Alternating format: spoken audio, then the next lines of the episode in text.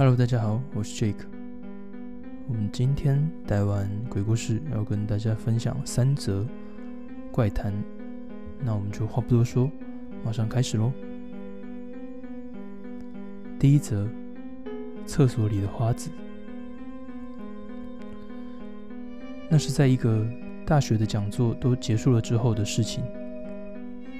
我是戏剧部的学生，最近因为要准备给新生看的欢迎公演，所以总是练习到很晚。在练习的途中，我去了趟厕所。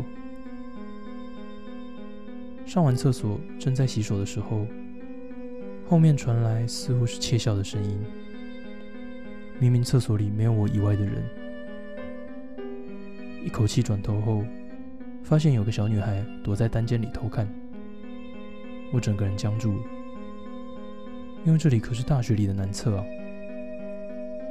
但是比那更莫名其妙的是，那个女孩子的容貌，她的皮肤整个苍白，就像是没有血液在流动一般，而眼睛则是反过来的，完全乌黑。那双眼不自然的恐怖，如同什么也没有的窟窿一样黑暗。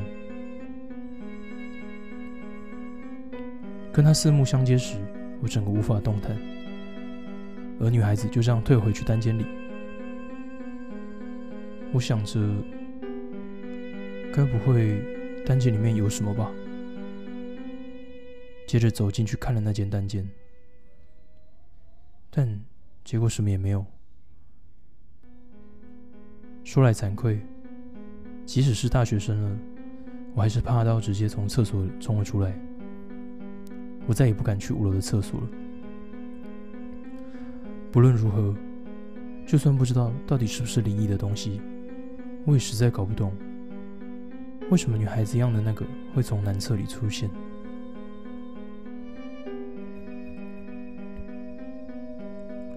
第二则，废弃医院。这是我前辈克里斯亲身经历的故事。克里斯前辈与他的朋友利，曾在四到五年前去废弃的医院探险。当时因为利隔天要搬家，所以克里斯前辈不经意有了到废弃医院探险的点子。在打道回府的途中，两人聊到要带什么纪念品回家，于是就随手拿了一支针筒。事情就发生在探险完的两周后。有人打电话到克里斯前辈家，内容是：这里是某某医院，请问你们可以归还从这里借走的针筒吗？那时克里斯前辈才想起针筒的事，不禁害怕了起来，因为某某医院正是那家废弃医院的名字。克里斯前辈向对方承诺，现在马上去还时，对方却会说没有必要。克里斯前辈问了原因，对方低声答道：“我正在去你家的路上。”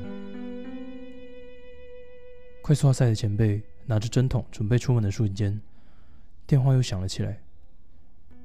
对方说的话大概是：“不用出来了，我已经在你背后了。”前辈吓得转过身，将针筒往窗外一丢，接着就看到窗外有个身穿沾满血的白袍。脸有一半都不见的男人，拿着针筒，面带笑容的往他这边看，然后咻的一下就不见了。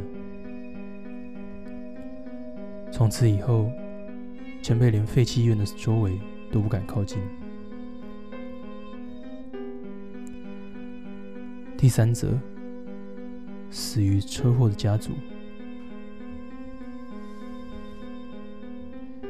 以下是我当警察的朋友数年前的亲身经历。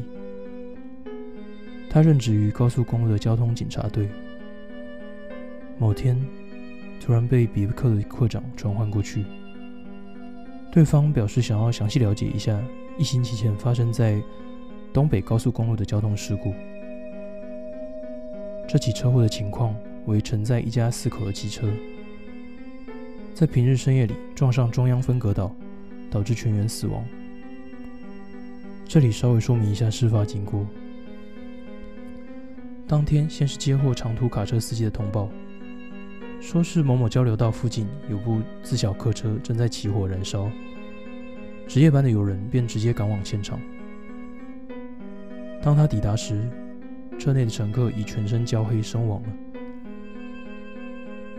接着开始查明死者身份及验尸工作。从牙齿的治疗记录中，确定了死者为居住在东京西摩西多摩郡的家族。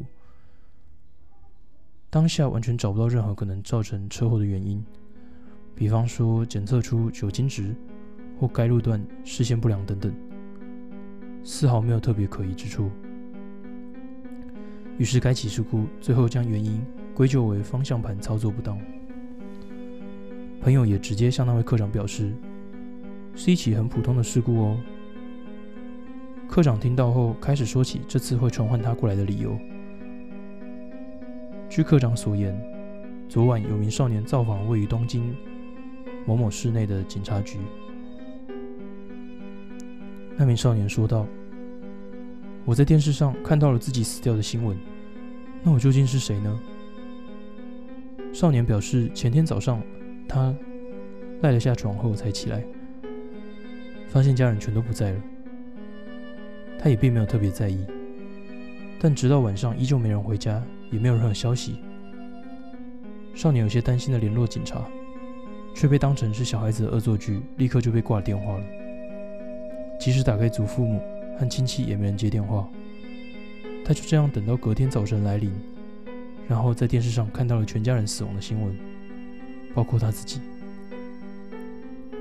照常理来说，这是不可能的事情。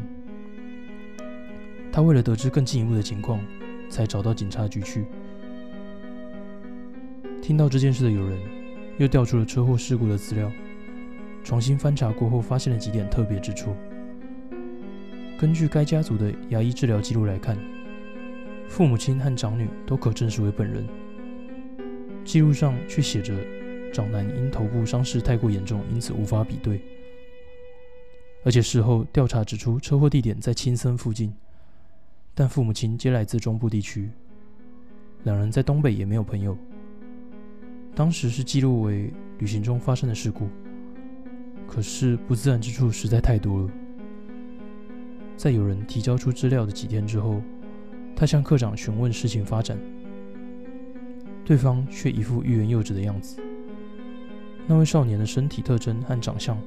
都和死去的长男非常相似，但因为齿形不符而被判定为他人。知道这件事后，少年精神开始出现错乱，于是被移送到设有身心科的警察医院。之后也曾派人到该家族的住家调查，却发现车祸之后家中并没有任何人居住的迹象。少年得知后，精神完全崩坏。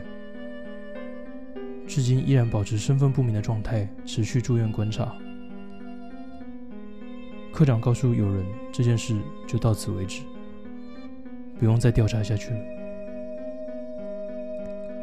友人最后说道：“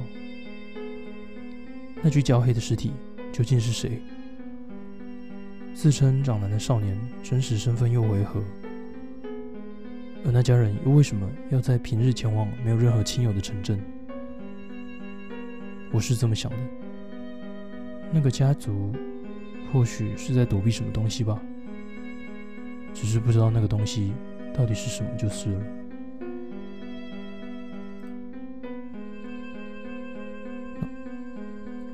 那我们今天带完鬼故事就到这边告一段落。如果你有什么想听的故事，也可以在底下留言让我们知道。那我们就下次再见喽，拜拜。